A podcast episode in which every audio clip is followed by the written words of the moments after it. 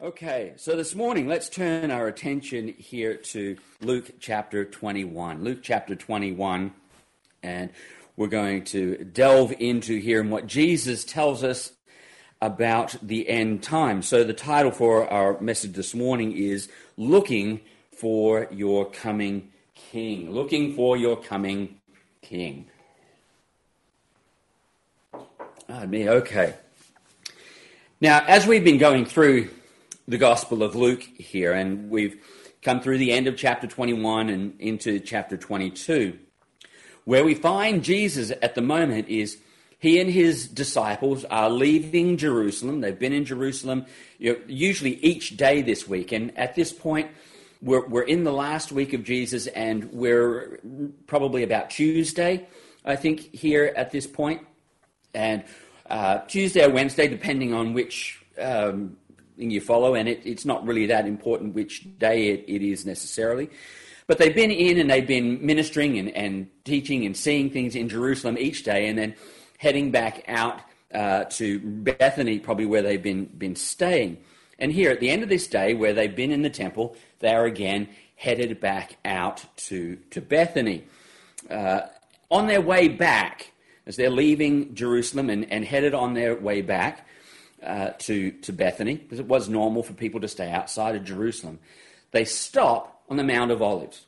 Now, in Luke 21, we're not told where they're at, but Matthew tells us that, and he tells us that they stop on the Mount of Olives, which is why this, this passage we're about to read, which comes here in Luke 21 and also in uh, Matthew 24 and uh, Mark 13, uh, this is what we often call the Olivet Discourse, because Jesus is teaching on the Mount of Olives.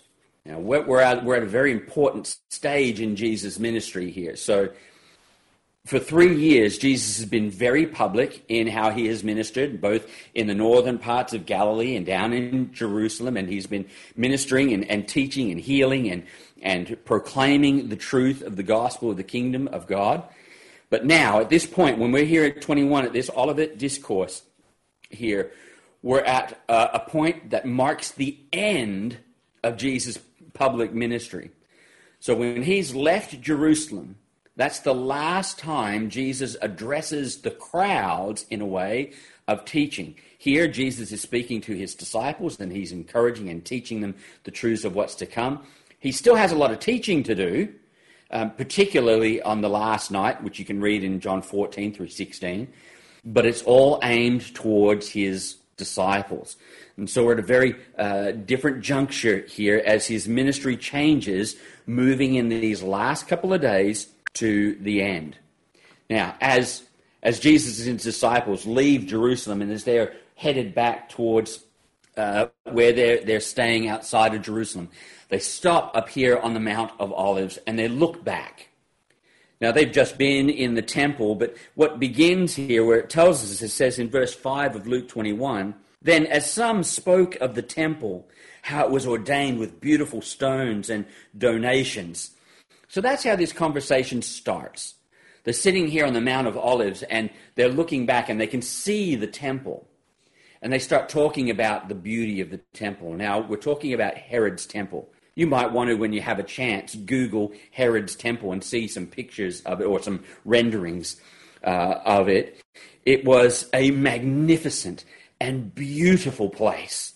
It was, it was uh, huge. It stood towering above the rest of Jerusalem there on, on the mount uh, there in the, in the middle of Jerusalem. It was ornate and it was beautiful and it was was built out of of, of you know, this beautiful white marble and and adorned with gold around the tops and the edges and it just gleamed and it glistened. And like they did with Solomon's temple when it was built the people would come and they would donate precious gems and jewels and that would be adorned along the outside to make it just sparkle and, and look beautiful. And so you can imagine i mean you've probably seen your houses that are white or with white roofs. And when the sun shines on it, just how bright and gleaming it is. This is what this temple was like. As the sun shone on it, particularly now as it's getting towards the end of the day and the sun's getting low. Can you imagine that setting sun just glancing off and just reflecting off of this towering white and gold structure with the glistening of the jewels coming off of it. It was an amazing thing, historians tell us, to look at. So big it was, as, as travelers were coming to Jerusalem, it looked like a great white mountain. And as they sat there and as they looked back and they see the sun gleaming off this beautiful structure, they begin to talk about how beautiful it is. It was built by Herod. Now, the Jews were not keen on Herod. In fact, they despised the man. But yet, the temple that he built was the glory of the Jews. It was the center, it was the beauty. It symbolized, the temple symbolized everything that they were. It symbolized who they were as a people. It was a reminder of where they'd come from and the, the temples they had in the past. And uh, it, was, it was a mark of what they longed for. The temple was a mark about the coming Messiah and how the Messiah would rule and reign. And as Jesus and his disciples sit there and as they look back from the Mount of Olives onto Jerusalem and see this beautiful temple in their eyes, it's a symbol to them of Christ's kingdom. They're thinking of the kingdom that he is going to bring, a, a, kingdom which the disciples hoped Christ was going to bring within the next few days. That's what they were still longing for. So when they see this and they start talking about this, it continues for us in Luke chapter 21 and verse 6, uh, and says, Then he, Jesus said, These things which you see, the days will come in which not one stone shall be left upon another that shall not be thrown down. So when they're talking about the beauty of the temple, the amazing structure that is before them and all the hope that it brings of what is ahead and what has been behind. And then to hear Jesus say, This beautiful thing which you see in soon will be brought to absolute rubble. This rocks their world. This changes everything.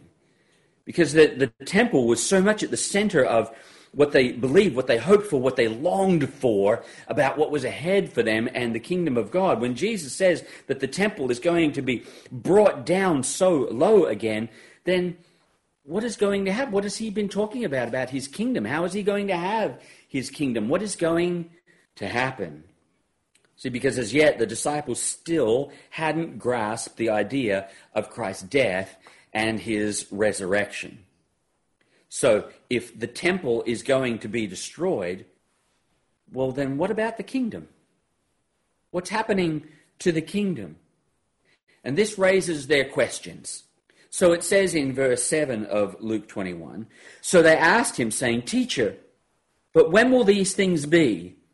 And what sign will there be when these things are about to take place? So they hear Jesus say it's all going to come crumbling down. And it starts to bring all these questions. What's going to happen? How is this going to work? What does it mean for the kingdom? And they ask him these two very important questions, which Jesus is going to answer about the coming kingdom and his coming again. Before we go any further and continue in, let's have a word of prayer and ask God's blessing as we study his word. Our Heavenly Father, we thank you for what you teach us and the instruction that you'll give us about your coming. Lord, fill us with hope and excitement. Let it not just be an idea to us, but, but let it become a reality, a truth which we long for, which we grasp for. Help us to understand today, to see more of your truth, to see more of your purpose, to be encouraged to live for you right now. We pray these things in Jesus' name. Amen. So, when will these things happen and when will the kingdom come?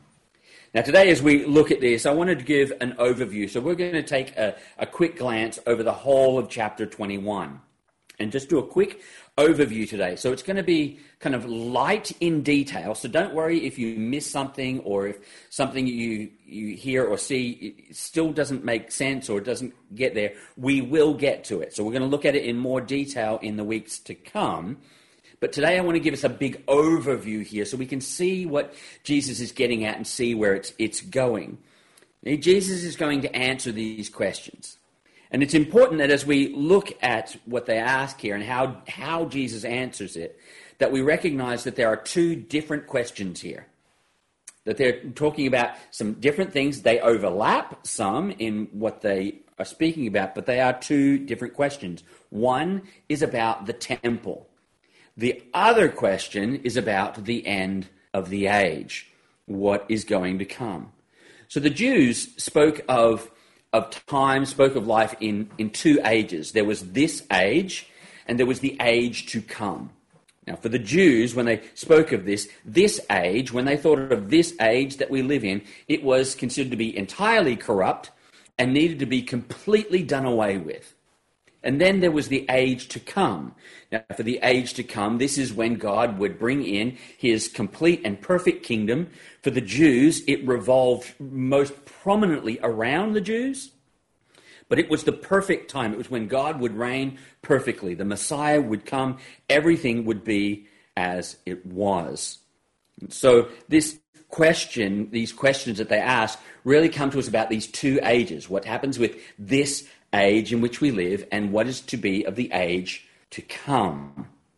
Now, it's inevitable that during times like these, where we have things like this virus running around the world, that people begin to talk about the end times and begin to talk about the apocalypse and the end of the world and how we're going to survive. In fact, I've seen a lot of articles and things about it, and a lot of the ministries that deal with these sorts of things have addressed this in, in many different ways.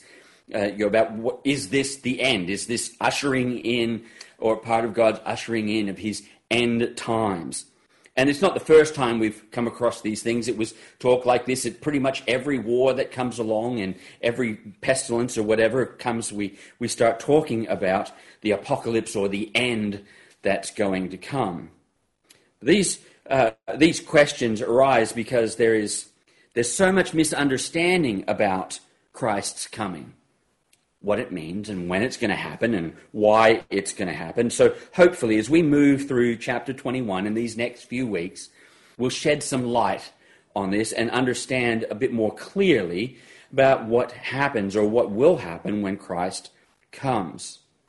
You know, this truth needs to be to be firm in our minds and, and in our hearts, not just some idea of a spiritual realm or some uh, empty hope, if you will, but it needs to become a hope of a real, tangible kingdom in which we will live physically and serve physically.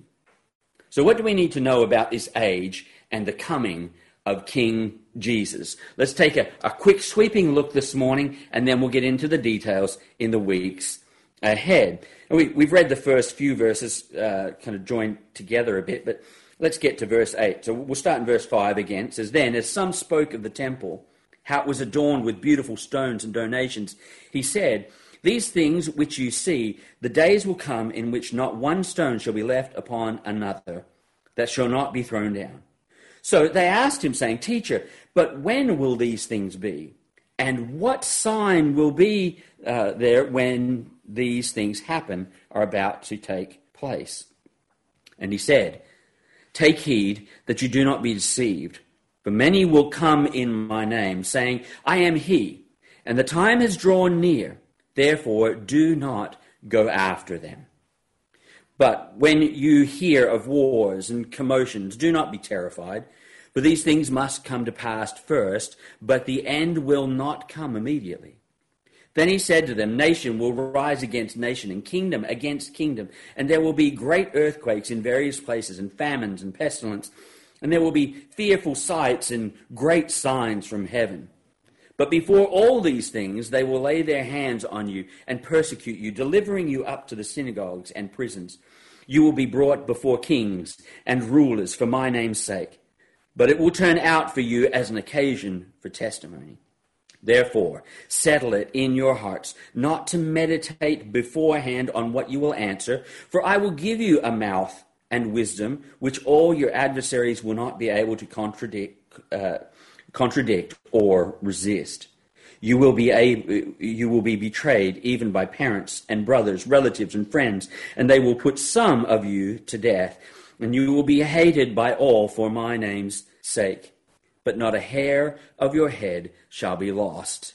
By your patient possess your soul, or by your patience possess your souls. So, what do we need to know about this age and the coming of Jesus?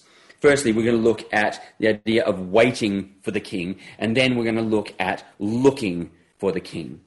But as we begin, as we look at what Jesus says about waiting for the king, what's happening in these ages, and what to expect in the days before he comes and leading up to his coming, there are three things I want to look at here as we put all this a little bit together. And the first is he warns us or calls us don't follow false teachers. Don't follow false teachers. Verse 8, he says, Take heed that you not be deceived, for many will come in my name, saying, I am he, and the time is drawn near. Therefore, do not go after them. Don't follow false teachers. Beware of antichrists, if you will. What is interesting here, as we have read through these, these verses, what's interesting is Jesus describes a number of things here, a number of events and things that will take place that we take, of take as signs, but they aren't really signs.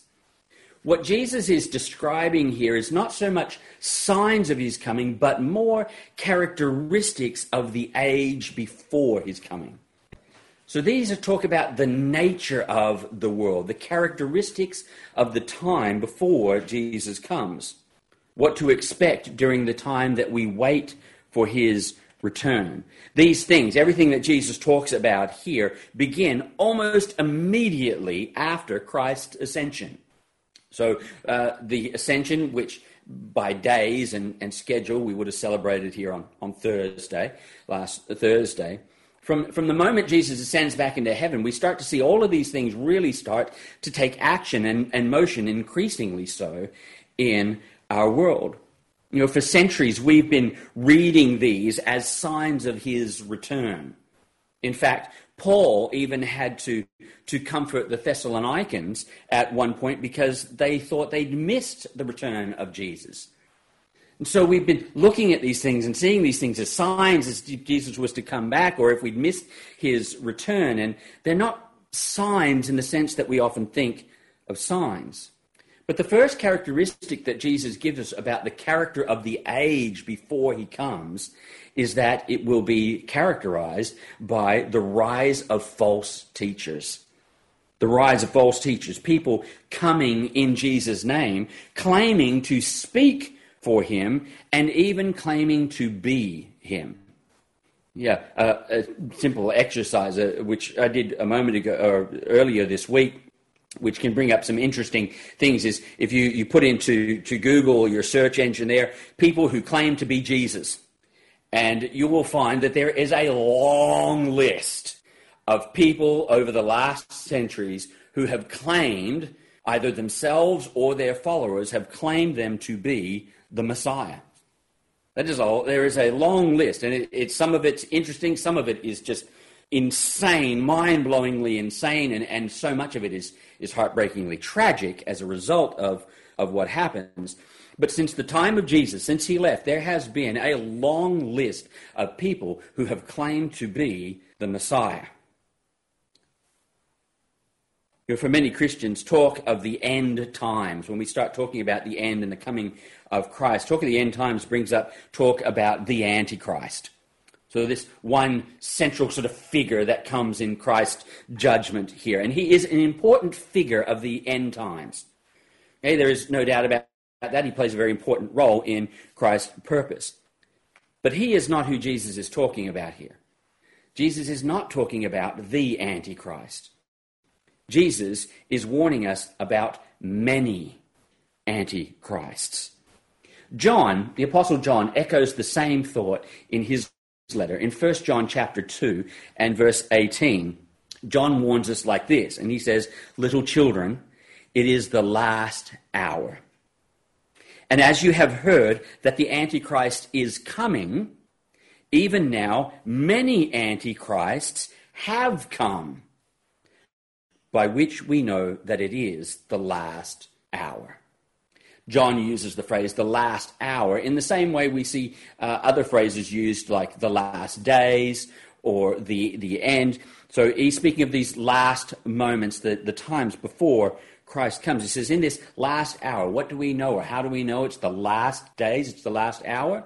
Well, one, we know that the Antichrist is coming. That is, he's not here yet. But what we do know is there are many Antichrists already here. Already. Many will be around appearing to point to Christ. So it will look like they're a point to Christ. Like, like Paul describes, they appear as angels of light, but really are demons of hell. They may appear to point to Christ, but they're actually doing the opposite. And not just a few, both Jesus and John, amongst others in the New Testament, warn us that it's not just a few, but that there will be many. It will be prevalent in the last days. So we are warned don't be deceived. Don't be deceived. We're told to be aware, to be discerning. Do not follow them. Point them out, we're told, and oppose them as they are exposed. It means just because someone says they're a Christian doesn't mean they are. They need to show the fruits of genuine repentance and Christianity. You see, there are many religions out there right now, right at this very moment, claiming to be Christian. But they are leading away from Christ. You know, in just the last few months, the, the Pope has, has offered forgiveness for people. And in our times of, of need and struggle here, he has not pointed people to Jesus, but in fact has written two new prayers to call the people, supposedly the people of God, to pray to Mary and to the saints. There are other religions out there which claim to believe Jesus Christ, but which say that Jesus Christ is entirely different, that he is just a man, or that he was the, the, the brother of Satan, and, and so many other things which supposedly point to Jesus Christ, but don't. Or the, the prosperity gospels which claim Jesus Christ, but which are actually pointing us in an entirely different direction. John gives us sobering warning about these antichrists. So we read verse 18 a moment ago in 1 John 2. He continues in verse 19, says, They went out from us because they were not of us. Now that is a frightening statement. This is what he's saying. Where do these antichrists come from? Where do these people come from that are leading us astray? He says, at one point, they looked like they were of us. They were part of us. They, they were in us. They were with us. They seemed to believe like this. And then they went out. They looked like us. They went out from us, but they were not of us. For if they had been of us, they would have continued with us. But they went out that they might be made manifest that none of them were of us this age, this age that, that comes before Christ comes, Christ tells us that in the days before he comes, it will be characterized by deception. So, the first thing we're told here about waiting for the king is don't follow false teachers. Secondly, Jesus reminds us here don't be frightened. Don't be frightened. Verse 9 says, But when you hear of wars and commotions, do not be terrified for these things must come to pass first, but the end will not come immediately. Then he said to them, Nation will rise against nation, and kingdom against kingdom, and there will be great earthquakes in various places, and famines and pestilences, and there will be fearful sights and great signs from heaven. One of the things that he tells us here is that in the days leading up to the return of Christ, the world will get crazy. The world will be a crazy place. And here, when we talk about the end times and we talk about the last days, here is what most people think of. Most people start to think of the catastrophes and the wars and the, the, the natural disasters and, and all. And we start to, start to count. We start to plot how many floods have we had this year as opposed to five years ago, or, or why are we seeing so many earthquakes at the moment, or, or there's wars going on here and wars going on there. And many assume that the rise in war and natural disasters is a sign that Christ is on his way. But notice what Jesus says in verse 9. But when you hear of wars and commotions, do not be terrified for these things must come to pass first, but the end will not come immediately. The end is not yet. Wars, famine, pestilence, earthquakes, these are not definitive signs that Christ is on his way back immediately. They are signs of the age. They are characteristics of this age between his first coming and his second coming. We watch all the wars in, in modern era and we wonder, could this be the moment? Could this be the time? So did the first century Christians. The first century Christians thought the same thing. How did the believers feel who, just not long after this, would be surrounded in Jerusalem by Roman armies and, uh, and just about to see uh, Jerusalem destroyed and conquered? Many of them were able to flee by God's grace. Or what about the years of the persecutions under the Caesars? Or the years following it, so much persecution and trouble has gone on, or the, the many plagues we have had through the centuries.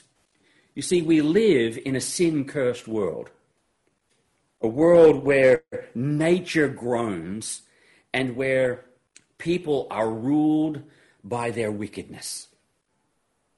What Jesus is reminding us here is yes, this world is going to be crazy. Things are going to happen. Wars are going to happen. People are going to live more openly by their sinful nature. And the earth is going to groan as it starts to come to its final end. And all of these things are going to happen. But don't be frightened. Why? Because God has a plan. God has a plan. Jesus tells us these things are not to be feared a virus that rushes around the world shouldn't strike fear into the hearts of believers. When we look out and we see nations, even rogue nations as it were, amassing weapons of mass destruction, that shouldn't terrify us as the people of God. The threat of natural disasters shouldn't terrify us. Now, that doesn't mean we shouldn't take these things seriously, but it means they shouldn't strike fear into our hearts and bring us to a place of being terrified. Why? Because God has a plan.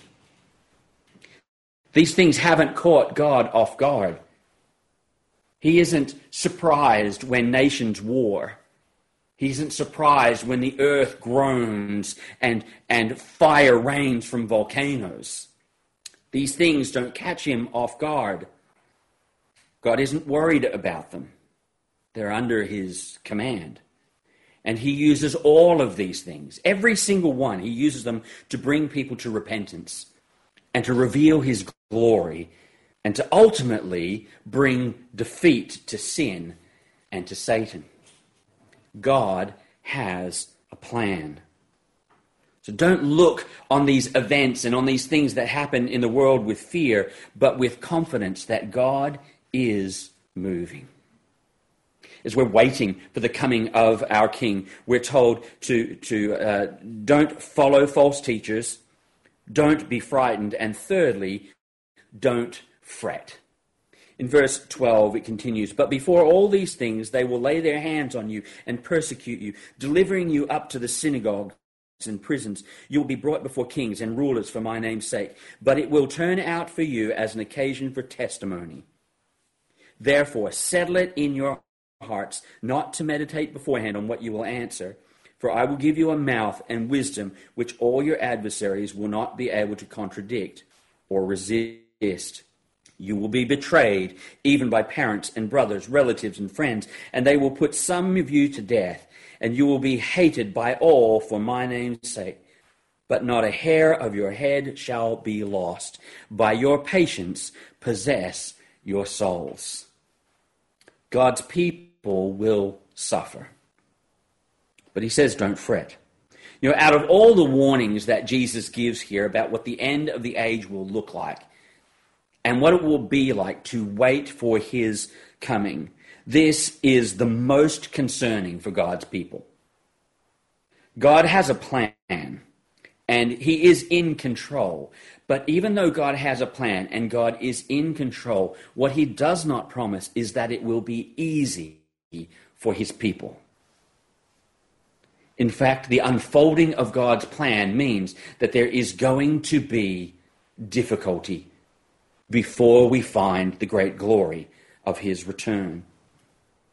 You see, the assault of evil against God will be felt most violently by God's people. You look through Christian history, read through Christian history. There's a lot of good books out there. Foxe's Book of Martyrs is, is perhaps the great classic on that. And, and there are others around which take us back through history and, and see the history of the people of God. But Christian history can be a, a graphic, scary, and really uncomfortable read the violence that takes place, the violence that started from the very beginning, from the moment Christ ascended, right on, God's people have been under attack. And as Christ moves toward his ultimate defeat of evil, the evil one intensifies his war on God's people. Now, don't be fooled into thinking we're not experiencing now, uh, uh, experiencing it because it's not happening.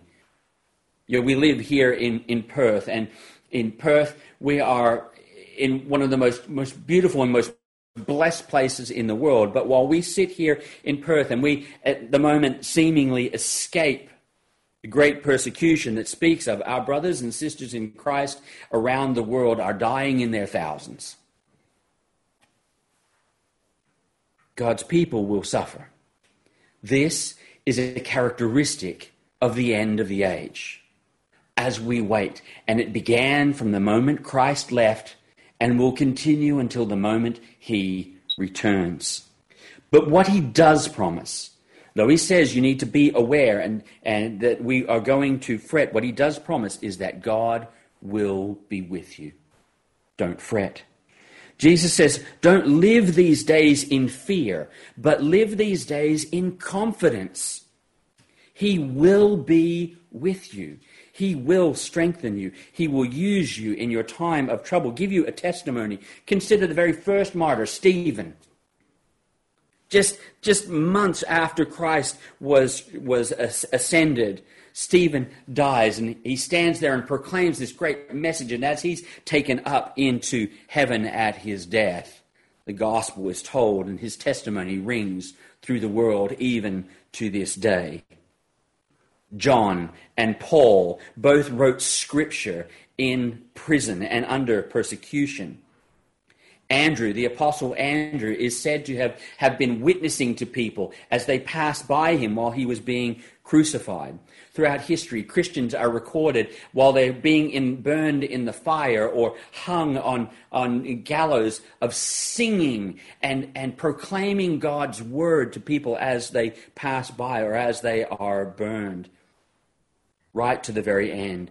God promises to be powerfully present with his people to the very end. These are aspects of waiting for the king.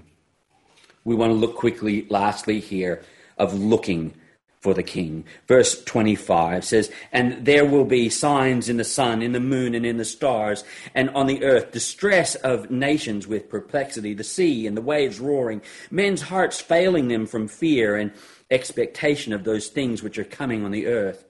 The power of the heavens will be shaken. Then they will see the Son of Man coming in a cloud with power and great glory. Now, when these things begin to happen, look up lift up your heads because your redemption draws nigh. Look up. Look up, we're told. We see at the beginning here, we see the fear of God. In these first few verses, he describes uh, the, these events coming to their great culmination. You see, we're not just meant to wait out this age. to just survive until Christ comes. We're called to be living actively for Christ, to look for his coming, and to live for his coming. We're called to live with confidence in these days. We're called to live with confidence in these days because people around us, their hearts are failing. They're lost in fear and trembling in confusion. You know, consider, consider what's happened in these past months as this coronavirus has spread around the world. Consider the fear and the, the anxiety that you have seen in the people that you know and that you love and the people around. Or maybe even before this, think, think about the intense worry that people have had about climate change because our world is dying and the anxiety that that has brought into so many lives or even the, the anxiety that's, that's continuing to rise in people now as they're developing, as we're seeing rulers in, in China and Russia and North Korea and even the US. And, and we're, we're looking at these and it's, it's bringing anxiety to so many people by looking at what's going on. Without Christ, these are fearful days. But these days will and should bring the fear of God. And we see the power of God. You see, what we see now is just the beginning. That God can control the world, and that, that all of these things that, that as the world groans, and as God moves his, his plan into action, all these things are mighty in their glory. But this is just the beginning when Christ returns, when he comes to set up his kingdom, we will see his power and we will see his glory. Jesus is coming again. Now, while none of these signs mark the end, so none of them say, this is it. If you see this, then he's coming. That's, that's the mark of it. All of them as we look at all of them, we see all of them happening through our age and through our time. All of them remind us that his coming is imminent. That is, there is nothing holding him back except his own perfect timing.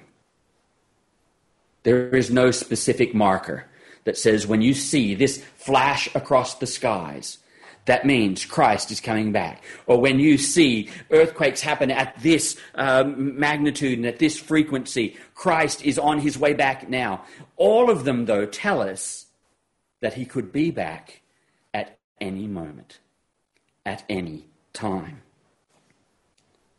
And finally, our redemption will come. Salvation is close. Don't you love verse 28? Now, when these things begin to happen, look up and lift up your heads because your redemption draws near. The completion of our redemption is close. Each and every day we move closer and closer to the final completion of what God began in us. Finally, all things will be made new. Sin will be done away with completely. Christ will reign perfectly in glory forever. Everything we've lived for, everything we've longed for will be complete. All the pain and all the suffering will end, and we will find that what we have endured will be worth it all look up. And lastly, look out. We look in these last verses. In verse 34, it says, But take heed to yourselves, lest your hearts be weighed down with carousing, drunkenness, and cares of this life, and that day comes on you unexpectedly. For it will come as a snare on those who dwell on the face of the whole earth. Watch therefore and pray always that you may be counted worthy to escape all these things that will come to pass and to stand before the Son of Man. Firstly, prepare. Prepare, verse 34 tells us. Live for the coming of Christ now. You see, what we've said and what all of these signs show us is that Christ could come at any moment. And so while we wait, we are to prepare, we are to live for the Christ, for the coming of Christ now. Don't be distracted by the temporary, the pleasures of this life. Peter puts it this way in 2 Peter chapter 3 and verse 14. Therefore, beloved, looking forward to these things, be diligent to be found by him in peace, without spot, and blameless. Live this life for the glory of the life to come. Don't be taken by surprise. Prepare. Secondly, verse 36 tells us pray. Pray. Give yourself to watchful, that is, active prayer. Pray for God's will. Pray for God's return. Pray for his glory. Pray for Christ to be known in your neighbors and in the nations. Pray for yourself, for your maturity, for your boldness, for your strength, and for your confidence. Prepare, pray, and thirdly, persevere. Persevere. Pray for the strength to endure. Don't be overcome by the world, by the troubles, and by the character of this age. T- take heart in the promises of God. Live to stand before Christ with confidence. Jesus Christ is coming again. There is no doubt of that. And truly, it could be at any moment. We've taken a flying glance over these things, and we will look more specifically and answer more details about what all this means in the weeks ahead. But truly, Christ could come here at any moment. We're not waiting for a sign. We're not waiting for a moment to, to happen. We are living in the last days, or as John says, we're in the last hour. God's program for the end of the age is imminent. His wonderful glorious eternal kingdom is not too far away. Our great and real hope is near. As a believer, we live in the days of urgency. Let us live for God's glory in our words and in our works. Be vigilant, be discerning, be settled in the faith given to us. Don't live in fear, but be confident and trust God. Let's be shining lights of hope. Shining lights of hope in a world where hearts are failing. Now, if you haven't believed Jesus as your Savior, please listen. When Christ returns, it will be in power and it will be in judgment. There will be no escape from his wrath. This is why his first coming is so important. He came the first time so that you could escape the wrath of his second coming. Jesus came the first time to pay the debt for our sin what separates us from God, what puts us under his condemnation. And the penalty for that sin is death. And that is what you and I all owe God because of our sin. But Jesus died in our place. He paid the debt that I owe so that I could be forgiven and you could be forgiven of sin. Christ's second coming can be glorious for you by believing that you are a sinner and that Jesus died in your place to pay for your sin. Believe him and live your life for him to the very end. If you want to believe Jesus Christ, I, I, I don't know what to do. Pray something along these lines. It, it, it, Acknowledge that, that you are a sinner. Acknowledge to God that Jesus is perfect and you believe that He is the Savior. You believe that He came and that He died for your sin. And that you want to follow Him and live for Him. Ask for His forgiveness, and He will give it. If you believe this, if you've perhaps prayed a prayer of something along these lines, or maybe you, you want to know more, you want to believe, you want to understand more, or you're unsure, would you please get in contact with me? Please let me know. We'll put up contact detail here at the end in, in just a moment, but I want to help you be able to know Jesus Christ as your Savior. I want you to know what happens at the end. And I want to help you to know what is next. Let's pray together. Our great and glorious God, we long for your return. We long for your kingdom to come. And while we wait, fill our hearts with courage and our mouths with wisdom. Lord, we praise you for those who have accepted your salvation today. We ask that as your church, we will be able to help and encourage them in their life as a believer. In Jesus' name, amen.